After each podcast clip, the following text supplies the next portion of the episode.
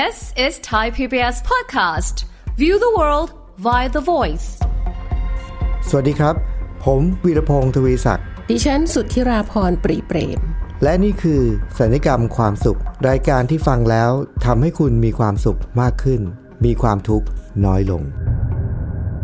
พี่อ้อยครับ ช่วงที่ผ่านมานี่ผมเห็นพี่อ้อยเดินทางเยอะนะ ค่ะ แล้วพี่อ้อยทำงานหลากหลายใช่ไหมฮะ หลายงานเลยค่ะ แล้วก็พี่อ้อยเคย เวลาทำงานหลากหลายเนี่ยพี่อ้อยเคยอยู่ในอาการนี้ไหมอาการที่ว่า โอ้ยงานเยอะเกิน เคยไหมฮะเคยค่ะ คิดว่าใครๆก็คงเคย เคยใช่ไหมใช่ มี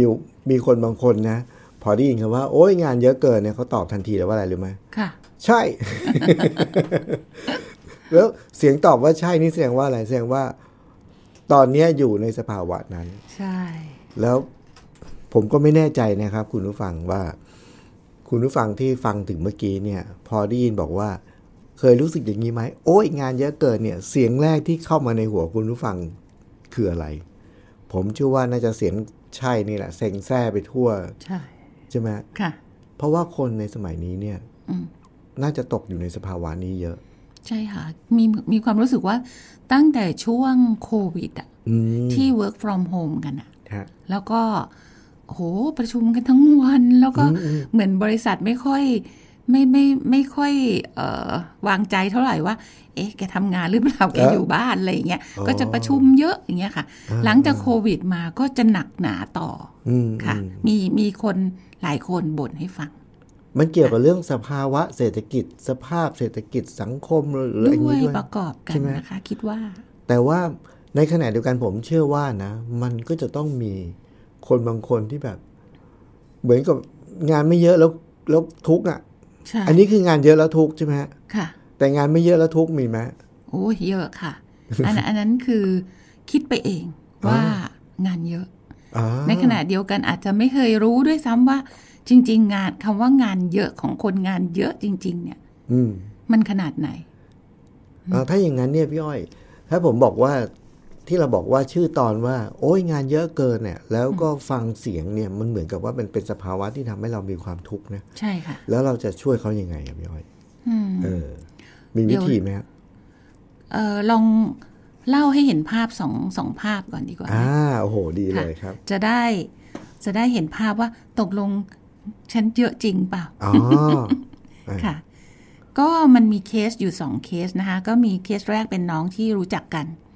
นะเขาก็เล่าให้ฟังว่า คือน้องคนเนี้ยเขาเคยอยู่บริษัทที่เอ่อใหญ่กว่า แล้วเขาก็ไปอยู่ที่ไซส์เล็กกว่า อ๋อ ย้ายบริษัท ย้ายย้ายบริษัทเพราะว่าผลตอบแทนดีขึ้นอ๋อนะคะเขาก็เคยตอนอยู่บริษัทใหญ่เนี่ยก็จะค่อนข้างงานเยอะอืมนะคะ พอมาอยู่บริษัทเล็กเนี่ย ปรากฏว่า เขาก็รู้สึกว่า เฮ้ยทำไมงานมันแบบเบาลงเยอะมากเลย งานน้อยลง แต่ว่าคนที่อยู่ในบริษัทนั้นเดิมอะอืมเออบนตลอดว่างานเยอะอืมไม่ไหวแล้วงานเยอะไม่ไหวแล้วอืมอืมเขาบอกว่า รู้ไหมว่าที่คนที่บ่นน่ะเขาเป็นยังไง บอกเป็นยังไงเหรอคะอ๋อเขาก็มาสายค่ะอ๋อ แล้วพอสิบเอ็ดโมงครึ่งเขาก็ไปทานข้าวเที่ยงค่ะเออแล้วพอสี่โมงครึ่งค่ะเขาก็เตรียมกระเป๋ากลับบ้านกลับค่ะบ้านแล้วเขาก็บ่นทุกครั้งว่างานเยอะอืมอันนี้เป็นเคสแรกเออเออนะคะเออแล้วก็ส่วนเคสที่สองเนี่ย ก็เป็นลูกสาวพี่อ้อยเองอืมก็อยู่บริษัทที่งานที่พี่อ้อย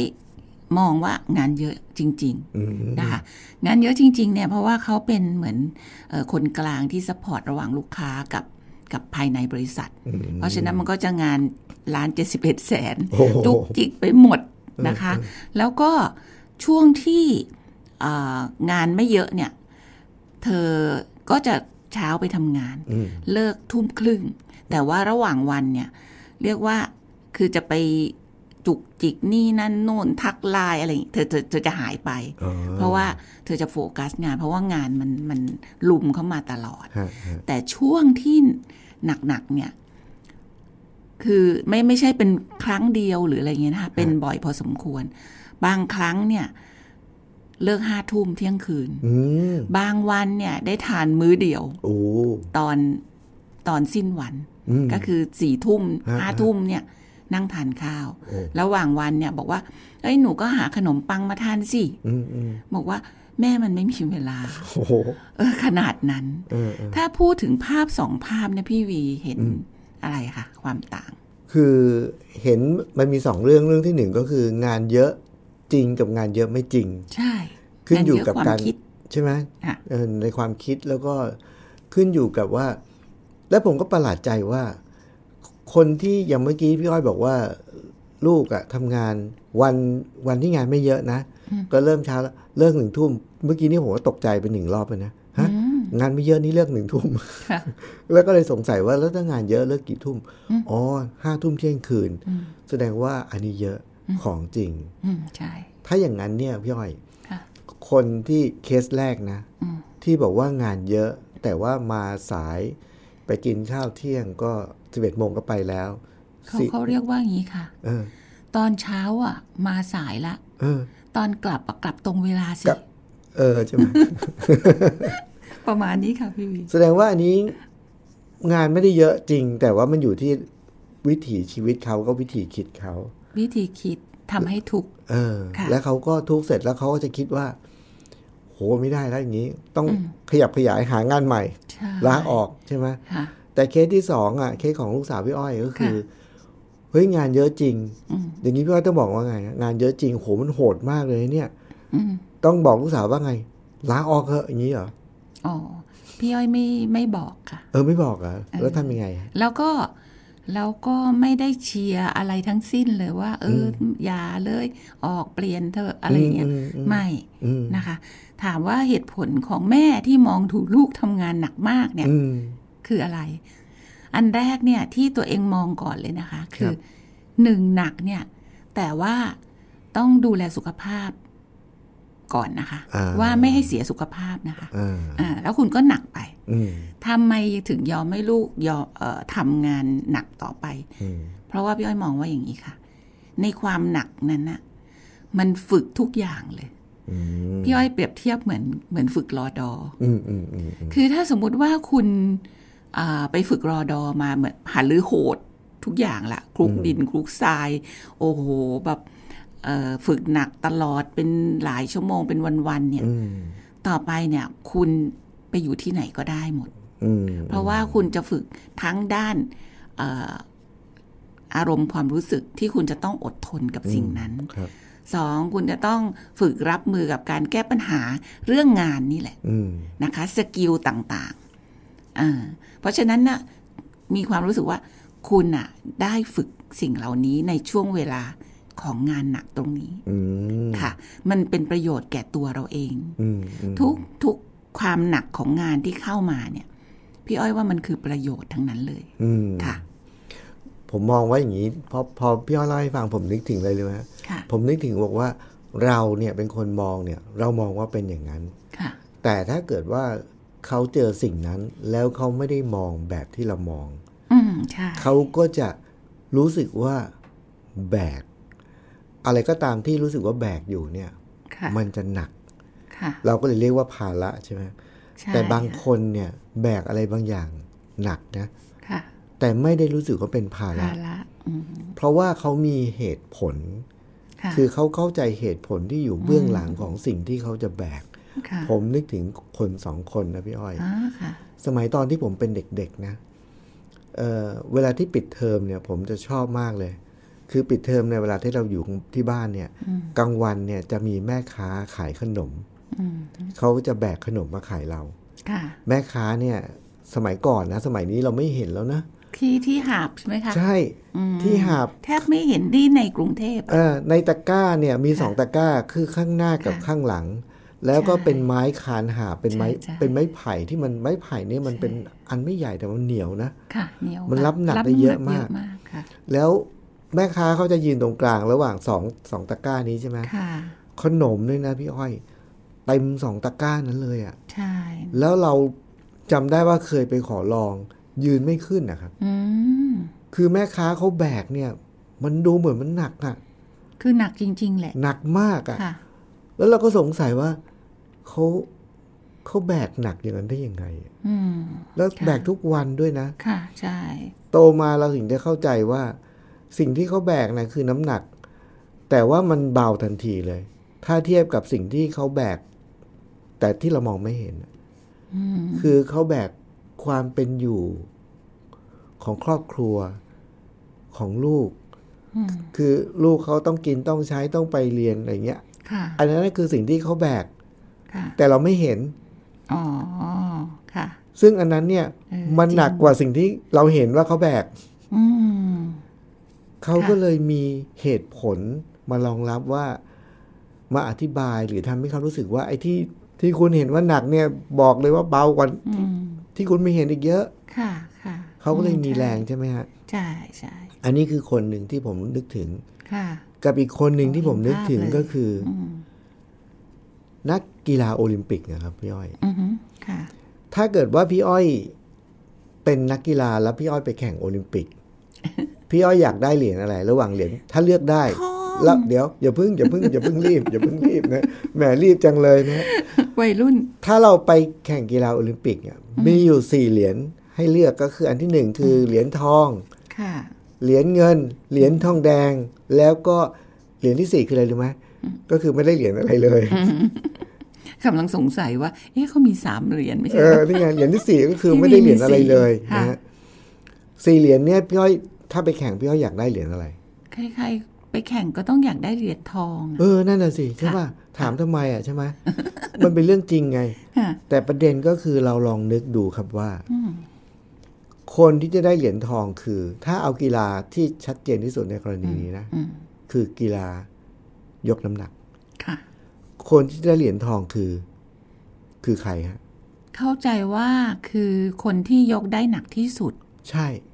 คนที่สามารถยกน้ำหนักได้เยอะที่สุดค่ะก็ได้เหรียญทองค่ะมันง่ายง่าย ๆ แค่นั้นแหละค่ะเพราะฉะนั้นในการแข่งขันกีฬาของชีวิตอืมถ้าในการถ้าที่เขาเขาพูดว่าชีวิตคือการคือเกมอะชีวิตคือการแข่งขันนะค่ะแล้วในการแข่งขันของชีวิตพี่อ้อยอยากได้เหรียญอะไร ถ้าพูดถึงเอ๊ะเขาเรียกว่าอะไรนะ ความฝันก็ต้องเหรียญทองสิก็เล่นเหรียญทองใช่ค่ะ ง่ายๆเลยพี่อ้อยคนที่ทำงานแล้วรู้สึกว่าแบกหนักนะ ผมว่านะ ลองถามเขาดูว่าถ้าในเกมการแข่งขันคุณอยากได้เหรียญอะไรอือฮึถ้าคุณอยากได้เหรียญทอง คุณก็ต้องรับรู้ว่า คนที่ได้เหรียญทองคือคนที่แบกน้ำหนักได้เยอะที่สุด ค่ะ แล้วก็เขาก็จะเข้าใจไปเอง แต่ว่า มันยังมีอีกอันหนึ่งนะพี่อ้อย ถ้าพูดถึงคนทำงานเนี่ยอาจจะยังไม่เข้าใจนะอือฮึผมมีเพื่อนอยู่คนหนึ่งครับพี่อ้อยค่ะถ้าพี่อ้อยอยู่ในบริษัทหนึ่งบริษัทเนี่ย แล้วบริษัทเกิดวิกฤต พี่อ้อยอยากจะเป็นคนแรกหรือเป็นคนสุดท้ายเออถามพี่อ้อยเหรอเออถ้าพี่อ้อยอยู่ในบริษัทอะพี่อ้อยอยากเป็นคนแรกหรืออยากเป็นคนสุดท้าย คนแรกที่อะไรคะพี่อ้อ่าอยถูกต้อง อยู่ๆจะมาถามได้ไงคนแรกหรือคนสุดท้าย เพราะว่ายังไม่ได้บอกเลยว่าคนแรกของอะไรอืมแล้วคนสุดท้ายของอะไร ที่ไปหรือที่อยู่ เออ เห็นป่ะค่ะก็คือถ้าเกิดว่าให้พี่อ้อยเลือกเนี่ยพี่อ้อยอยากจะเป็นคนแรก ถ้าเกิดบริษัทกำลังประสบวิกฤตนะ แล้วเขาจะต้องเลิกออฟก็จะต้องให้พนักงานออกพี่อ้อยอยากเป็นคนแรกหรือเป็นคนสุดท้าย ที่ถูกให้ออกอะ ก็ต้องเออวิกฤตแล้วอยู่เออไม่ได้ ถ้าถ้าใจเรา ถ้าใจเราเนี่ย เราคงอยากออกเร็ว อยากออกเร็วเหรอฮะค่ะเออคืออแต่ยากว่าตกแต่ว่าในประสบการณ์จริงอยู่อยู่ค่ะ อันแรกคำตอบแรกเนี่ยเออเออคือคือเคยประมีประสบการณ์นี้ โอ้จริงหรือเปล่าจริงโอ้โหค่ะที่ถามถูกคนเลยเนี่ยค่ะอยู่ในบริษัทที่เออที่ขาดทุนตลอดไม่มีกำไรเออแต่ว่าเจ้านาย น่ารักเออแล้วก็ดูแลดีอะไรอย่างอืเงี้ยมอืมแล้วเรามีความรู้สึกเราอยากช่วยเขาอ๋อเออเราก็เราก็เลยอยู่เออแต่ถ้าพูดถึงในมุมของทั่ว ๆ ไปเนี่ยฮะถ้าบริษัทจะเช้งอะอืมก็ก็ชิงออกดีกว่าอ๋อเออเออเอออันนี้น่าสนใจนะ เป็นเป็นแง่มุมที่น่าสนใจมากค่ะแต่ที่ผมยกตัวอย่างนี้ขึ้นมาเพราะอะไรรู้ไหม่พ่อค่ะผมมีเพื่อนอยู่คนหนึ่งครับอืมเวลาที่บริษัทบริษัทกำลังแบบ จะต้องดาวน์ไซส์นะไม่ถึงกับล้มละลายนะ จะต้องแบบเอาคนออกแล้วเพื่อจะได้อยู่รอดเนี่ยค่ะเขาเนี่ยเป็นคนสุดท้ายเลยอืมที่เจ้านายจะให้ออกอืมพูดง่ายๆว่าบริษัทนี่เดิมยิ่งใหญ่นะค่ะลดพนักงานครั้งที่หนึ่งเขาก็ไปต่ออืมลดครั้งที่สองเขาก็ไปต่อ เขายังได้ไปต่อค่ะจนถึงเขาเป็นพนักงานคนสุดท้ายอืมก่อนปิดบริษัทค่ะแล้วก็ เจ้านายเขาก็ดูแลอย่างดีนะ แต่ประเด็นก็คือว่าทำไมถึงเป็นอย่างนั้น เป็นเพราะว่าเขาเคยเล่าให้ผมฟัง เพราะว่าเขาเป็นคนที่ทำทุกอย่างได้สารพัดหมดเลยอืมแล้วเวลาที่เขาทำงานเนี่ยเขาจะไม่คิดเลยว่า โหย ให้เงินเดือนแค่นี้ แล้วให้เราทำต้องหลายอย่างพูดง่ายๆว่าทำงานที่เขาทำอะเกินเกินเงินเดือนที่เขาได้รับ มันมันคือสโลแกนพี่อ้อยนะเออที่เมื่อกี้นี้ เล่าให้พี่บีฟังว่าเออบริษัทเอ่อขาดทุนอืมตลอดนะคะเงินเดือนไม่ขึ้นโบนัสไม่มีอะอืมเราก็เราก็อยู่อืมเพื่อช่วยฮะแล้วมันทำให้พี่อ้อยอะมีสโลแกนจนถึงทุกวันนี้ แล้วก็สอนลูกสอนลูกน้องสอนทุกคนเลยอืมสโลแกนนั้นคืออืมทำให้เกินหน้าที่อืม ดีให้เกินคาดหวังอืมสตังค์มาเอง โอ้โห แล้วใช้อย่างเนี้ยเออฮะมาตลอด เพราะฉะนั้นเนี่ยถามว่าวันเนี้ยพี่อ้อยอะ จะเจ็ดสิบชุดละอืม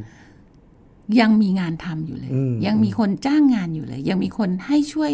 งานอยู่เลย ยังมีรายได้อยู่เลยอืมอืมเพราะสโลแกนเนี่ย ที่ติดมาอืมแล้วเราไม่เคยมองเงินเป็นที่ตั้งอ่าว่าเงินเดือนเท่านี้เออฉันจะทำเท่านี้อืมเพราะเส้นทางตลอดชีวิตมาเห็น คนที่คิดแบบเนี้ยอืมเงินเดือนเท่านี้ฉันทำเท่านี้อืมเกินจากนี้ฉันไม่ทำอะอืมหลังอนาคตไม่ยาวไกลเออทุกคนเลยเออเออค่ะโอ้โหอันนี้เป็นตัวอย่างที่ดีมากเลยนะฮะค่ะเพราะฉะนั้นเนี่ยอันนี้เป็นการแบ่งปันประสบการณ์จากพี่อ้อยของจริงเลย ของจริง เพราะฉะนั้นเนี่ย ถ้าใครที่มีความรู้สึกว่า คือคนที่เขาจะมีความรู้สึกว่าบ่นนะ คนที่พูดว่า โอ๊ย งานเยอะเกินเนี่ยค่ะ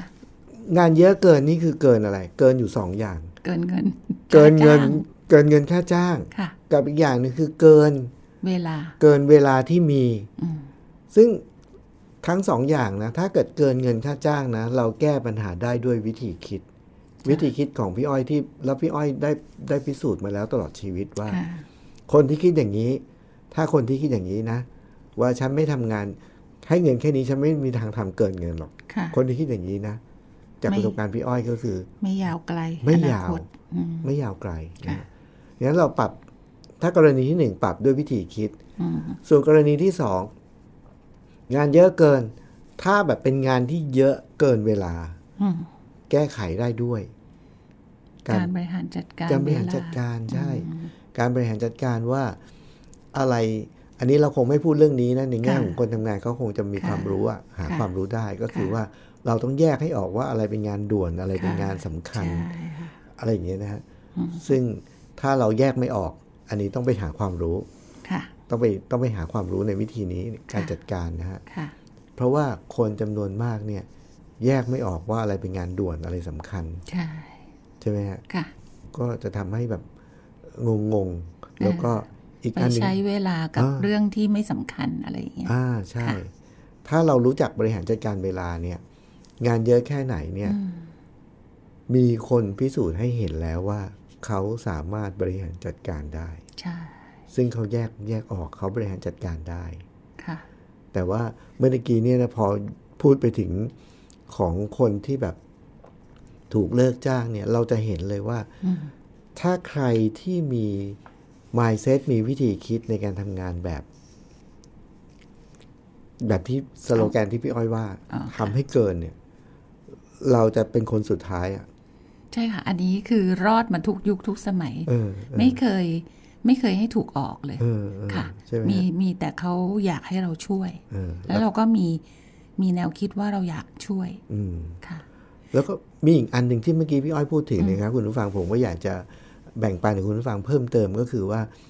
วิธีคิดของการที่เราทำงานแล้วเราได้เงินเดือนเป็นเรื่องปกตินะ ไม่ใช่เงินเงินไม่ได้ผิดอะไรนะฮะค่ะแต่ว่าเราต้องไม่ลืมว่าสิ่งที่เราได้รับจากการทำงานไม่ใช่เงินอย่างเดียว ใช่ คือประสบการณ์ ประสบการณ์ความรู้ซึ่งติดตัวเราเออเออแล้วก็มีอีกมุมหนึ่งค่ะพี่วีก็คืออในในตอนที่ตัวเองทำงาน ตัวเองก็จะแบ่ง เงินเดือนส่วนหนึ่งอ่าแล้วก็ไปเรียนรู้เพิ่มเสาร์อาทิตย์อ๋ออ่านะคะ เพื่อเพราะรู้ว่านี่คือการพัฒนาตัวเองเพิ่มจากประสบการณ์ความรู้ในงานฮะเราก็เอาความรู้ที่ไปเรียนเพิ่มนั่นน่ะมาพัฒนางานตัวเอง แต่มันไม่ใช่แค่นั้น หมายความว่าอันเนี้ยมันสามารถติดตัวเราไปทั้งชีวิต เราจะเอาไปทำส่วนอื่นในอนาคตได้หมดอืมในขณะที่มีเยอะมากคนเยอะมาก อย่าให้ฉันลงทุนในการจ่ายเงินไปพัฒนาตัวเองนะเอออ่าเสาร์อาทิตย์อย่ามารบกวนฉันนะเออเออค่ะเออเพราะว่าเอออันนั้นคือเวลาครอบครัว มันก็เลยกลายเป็นว่าเขาไม่ได้พัฒนาอะไรอืมอืมแล้วแล้วพอพูดถึงประเด็นนี้พี่อ้อยสังเกตไหมว่ามีมีอยู่สองเรื่องของการพัฒนาตัวเองนะ คนบางคนเนี่ยทำงานแล้วให้แบ่งเงินเดือนเพื่อไปพัฒนาตัวเองนี่เขาไม่ทำนะ ไม่ท อันนั้นซึ่งอันนี้ก็แย่แล้วนะำค่ะแต่ว่ามีบางคนเนี่ยพี่อ้อยทำงานแล้วบริษัทเนี่ยมีงบให้พัฒนาตัวเอง ไม่ไป ไม่ไป จริงเยอะ เยอะเลยใช่ไหมเวลาไปถูกบังคับ เหมือนเออถูกบังคับเออค่ะดังนั้นที่อันนี้นี่คือขุมทรัพย์เลยนะฮะใช่ค่ะ เพราะฉะนั้นโดยรวมๆของวันนี้เนี่ยพี่อ้อยเวลาที่เราพูดถึงแล้วโอ้ยงานเยอะเกินเนี่ย มันมาจากหลายเหตุผลมาจากหลายแหล่งอืมมีทั้งเยอะจริง แล้วก็เยอะไม่จริงใช่มีทั้ง มันไม่ได้เยอะหรอกแต่ว่าเราบริหารจัดการไม่เป็นใช่มันก็เลยเหมือนเยอะค่ะแต่ทั้งหมดทั้งหลายทั้งมวลเนี่ย มันแก้แก้ไขได้ด้วยวิธีคิดใช่ด้วย mindset ของเราเองใช่ค่ะมันทำให้เราสิ่งที่เราเจอเนี่ย มันทำให้เราแบบอาจจะเยอะก็ได้ใช่แต่เรา เอ๊ะทำไมมันถึงเราสามารถแบกมันได้ เพราะเห็นคุณค่าอ่าอ่าที่อยู่เบื้องหลัง แล้วคนที่สอนผมในเรื่องนี้ที่ ที่สำคัญที่สุดเลยนะที่ผมจำไม่ลืมนะค่ะก็คือแม่ค้านี่แหละอืมค่ะแม่ค้าที่เขาแบกอืมของสองตะกร้าหน้าหลังแบบหนักๆเนี่ย มันหนักจริงครับค่ะแต่เขาเอาพลังจากไหนมาแบกอืม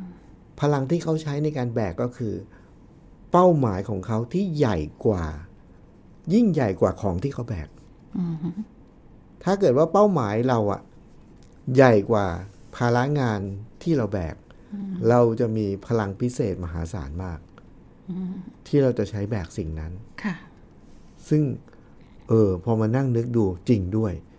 จริงค่ะ สิ่งที่เขาแบกหนักกว่านี้มาก แต่เรามองไม่เห็นค่ะ และนั่นคือขุมพลังที่เขาใช้ในการแบกของหนักค่ะ เพราะฉะนั้นคุณผู้ฟังครับถ้า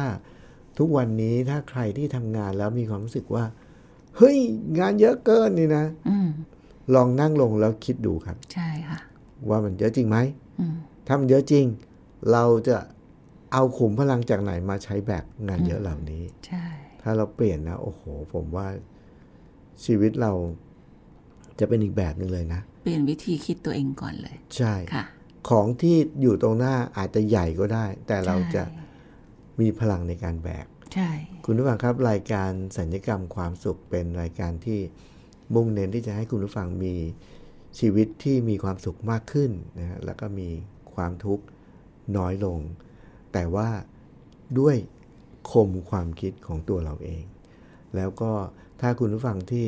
ต้องขอบพระคุณคุณผู้ฟังนะครับ ที่ติดตามรับฟังรายการอยู่สม่ำเสมอ แล้วก็หลายท่านตอนนี้เริ่มเริ่มมีอย่างนี้ครับพี่อ้อยค่ะส่งคำถามมา หรือพิมพ์ขอบคุณ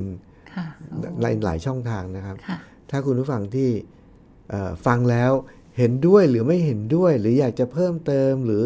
ได้ทุกเรื่องนะครับค่ะส่งข้อความมาได้ทุกช่องทางนะครับไม่ว่าจะเป็นทางทาง YouTube หรือว่าทางพอดแคสต์ของไทย PBS นะฮะหรือแม้กระทั่งเป็นช่องทางโซเชียลมีเดียของเราทั้งสองคนนะฮะค่ะก็ชื่อผมวีรพงศ์ทวิศักดิ์ search เจอในโซเชียลมีเดียก็เจอค่ะนะฮะของพี่อ้อยก็สุทธิราพรค่ะปรีเปรมนะค่ะก็จะเจอกัน ภาส่ษางอังกฤษภาษาอังกฤษนะฮะแล้วก็ ส่งข้อความมาคำถามมาหรือข้อคิดเห็นมา ก็ยินดีเสมอนะครับค่ะเร็วๆนี้ก็จะมีหลายตอนที่เรากำลังจะจัดนะค่ะที่ต้องบอกเลยว่าจัดเพื่อตอบคำถามคุณผู้ฟังที่ถามคำถามมาค่ะนะฮะก็ขอบคุณครับวันนี้เวลาหมดลงแล้ว สวัสดีครับ สวัสดีค่ะ ติดตามรายการทางเว็บไซต์และแอปพลิเคชันของไทย PBS Podcast Spotify SoundCloud Google Podcast Apple Podcast และ YouTube Channel Thai PBS Podcast Thai PBS podcast. View the world via the voice.